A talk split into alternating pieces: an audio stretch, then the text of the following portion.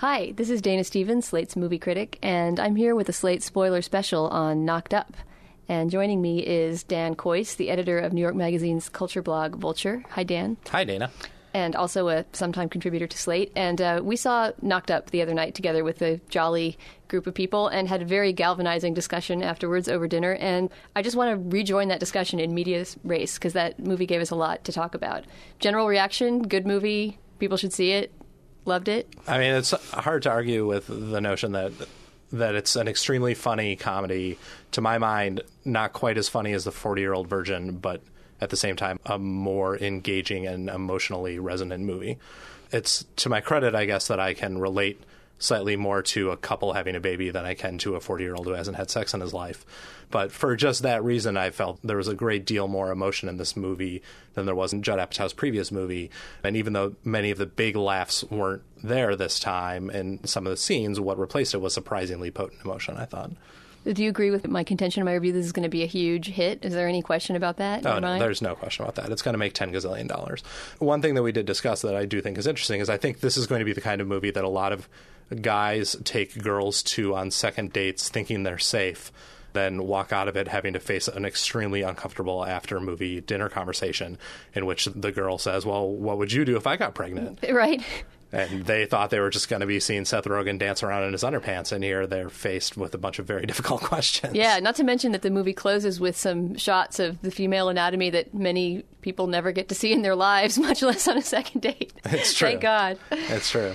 Let's talk about that a little. It was a pretty bold choice by Judd Apatow to include full shots of a crowning baby in the middle of a delivery. It's something you don't see very often in a Hollywood movie, and you certainly don't see in a comedy. I was intrigued by the response of our audience. It was a press screening, but it was packed as many press screenings are with seat fillers who were people who were interested enough in the movie to come out and see it and stand in line and get in. And so they were very avid fans of the movie. The movie got a lot of big laughs, but the crowning baby all three times it was shown got huge ah, responses. I mean, like very visceral responses. And it was interesting to me that that was the response I got. And I guess not too surprising, but it's hard to see exactly why it's there. Is it there for the laugh? Is it there for realism? Is it? I mean, what what was your take on that? It's a really bizarre moment in the movie. I mean, I just was writing about this in my review of the movie and saying that the only way I can possibly make sense of these shots, three separate full frontal shots of a you know, ladies' nether parts giving birth, which really look like they come out of a, a health documentary or something you'd watch in a birthing class mm. or something. Not terribly gross, but pretty graphic. And my only explanation can be that Judd Apatow, who has two children himself who are in the movie, they play his daughters in the movie, is sort of paying tribute to the what Virginia Heffernan once called the hideous miracle of life.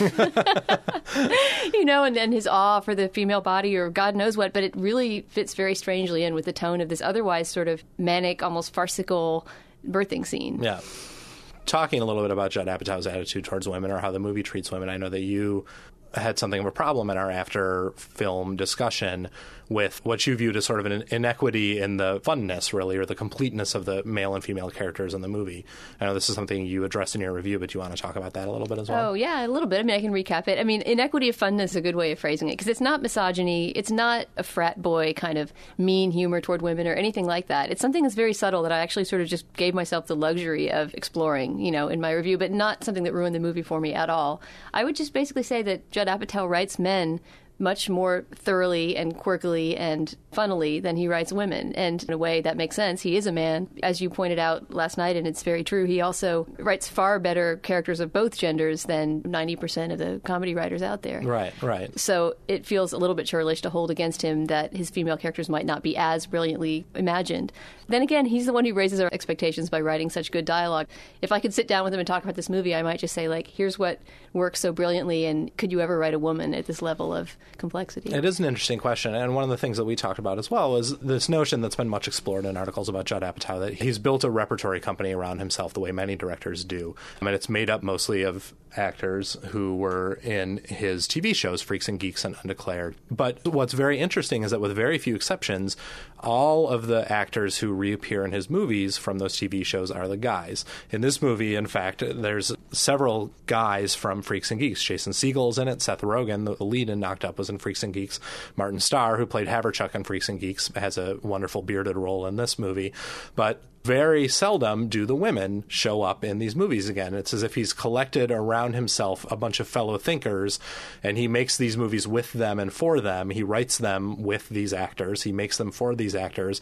But the Judd Apatow Club, for the most part, does not include women. It includes his wife, Leslie Mann, who has a major role in this movie, probably the best written of the female roles in this and, movie. and had the and had the best female role, arguably, in the Forty Year Old Virgin Yes. as well, although it was a small one. The drunken slut Right. who uh, who takes Steve Carell home But- and assaults him scarily. But other than Kristen Wiig, who is wonderful in this movie and was equally wonderful in Undeclared, there's no one from Judd Apatow's TV shows who shows up in these movies.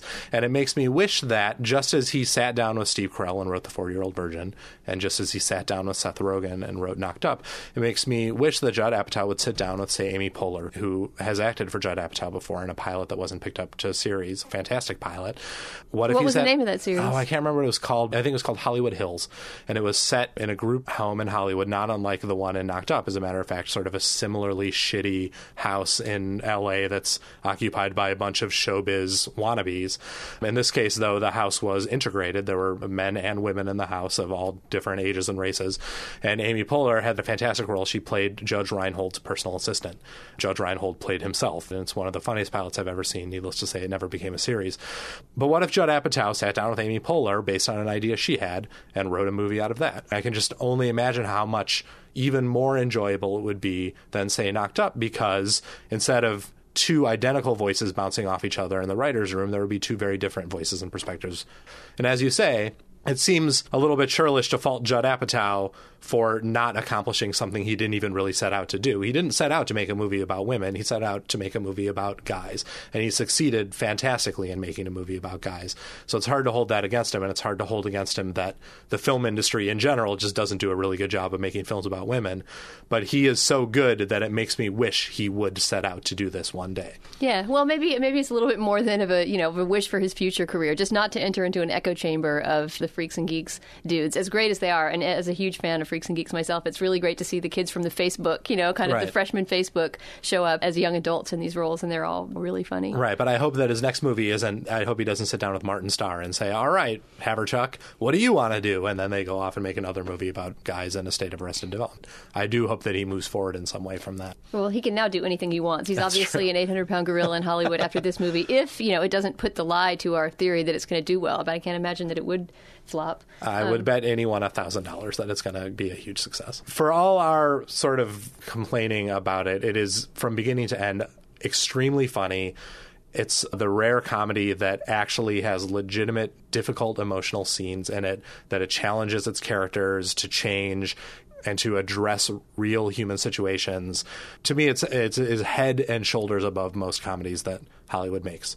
Despite it being about a number of stupid people, there is nothing stupid about it. It is a very, very good comedy. Well, as long as we're spoiling, let's let's talk about some of those minor characters, some of the stupid yet lovable people that people this movie. The Paul Rudd and Leslie Mann relationship in the movie, which is held up as a sort of foil, like sort of a nightmare scenario marriage for this young couple that are courting. Do you have anything to say about that? Or? Well, it's fun that it is such a nightmare scenario, yet they are given something of a happy ending, and it has been made clear in pre-film interviews that that relationship, more than anything else, is based directly on Judd Apatow's relationship with his own wife. The teary speech that Leslie Mann's character gives on the lawn when she catches her husband cheating on her, but not with another woman, with uh, his guy friends in his fantasy baseball league, is, according to interviews, more or less verbatim from something that she had to say to Judd Apatow himself when similar things happened between them. She tells him, You think that just because you don't yell at me, you're not mean, but that's not true. You are mean.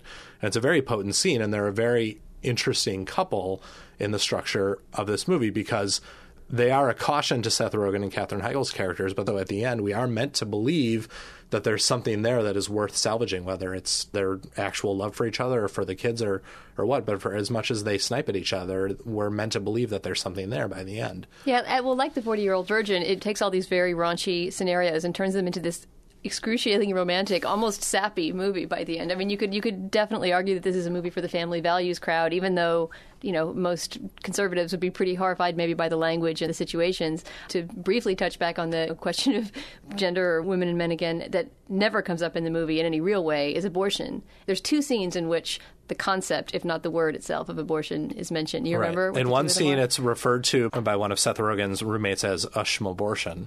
I think the word was schmashmorschen. Schmashmorshman, yes, that's right. It, I don't want to say what it is, with- but it rhymes with Schmashmorshman. And then the other, Katherine Heigl's character, has one scene with her mother in which her mother. Who's a very brittle LA sort of dyed blonde job, plastic surgery type. Right, I right. I mean, and I'm almost vicious to her daughter, who more or less tells her in not so many words that, in her opinion, Katherine Heigl's character should get rid of this child, and as she says, have a real baby later. And the message being very clear that anybody who would dare say such a thing is really cold hearted and just doesn't get it. Right. I don't know if you can argue that this is a pro life movie, but it certainly dismisses the concept of abortion more or less out of hand. And it doesn't necessarily justify it in the context of Katherine Heigl's character. We're never given any signposts to say, these are the beliefs she has that makes an abortion not necessarily an option for her. And that may simply be because there's very little funny about abortion, but there's also very little funny about. But this movie makes a lot of things funny That's that there's true. very little funny about. Right. There's very little funny about a woman bursting into tears at the notion of her unwanted pregnancy while the one night stand who impregnated her sits uncomfortably by. But this Not movie to makes mention it a full frontal crotch shot of a fetal skull emerging from someone's body. That's Right, not right. exactly comic gold. right. And so it is interesting that that was never touched on. And I don't know that I necessarily want Judd Apatow to write the abortion movie. No, me either. I think I would have just appreciated a very matter of fact scene of just sort of like, you know, I know people are saying I should do this, but I'm not going to, and here's why. I Right. mean, if nothing else, you would just know her character more and Right. understand a little bit more about her motivation and, and like her a little more. What did you think of Heigl's performance? We agree, and all critics seem to agree that Seth Rogen is fabulous and really kind of steals the movie in the main role. But what did you think of her as a foil? I liked her without necessarily thinking that she was the comic actress to end all comic actresses. I was impressed with her ability to bring very serious moments of drama into a real comedy. And I was impressed with her ability to play the hell out of a lot of the scenes that she was given. I thought she wore the prosthetics beautifully. And I liked her, but I- will agree that it isn't really her movie. And so she more or less plays straight man, even though it's her character who's forced to go through the most in this film. Yeah, actually, I mean, maybe if nothing else, maybe a little trimming. The movie feels a little bit long in spots, and maybe a little bit less screen time devoted to her and her tribulations would have just made it more, frankly, a movie about a young man's coming of age and his dealing with this trauma, and not sort of trying to give lip service to to both of them equally. Right. On the other hand, if they just cut 15 minutes of stoner scenes out, maybe it would have just felt more equal all around. Yeah, we I can almost pinpoint if I had a little marker, I could go through and mark the DVD extras. I'd Right. love to see them as DVD extras, but I don't really need to see them on the big screen. Right. All right. Well, we should wrap up. Uh, I could talk a lot more about this movie, but you know, just go out and see it. And uh, thanks a lot, Dan, for joining me for the movie and for this spoiler special. Thanks a lot. I'm Dan Kois from New York Magazine. For Slate.com, I'm Dana Stevens.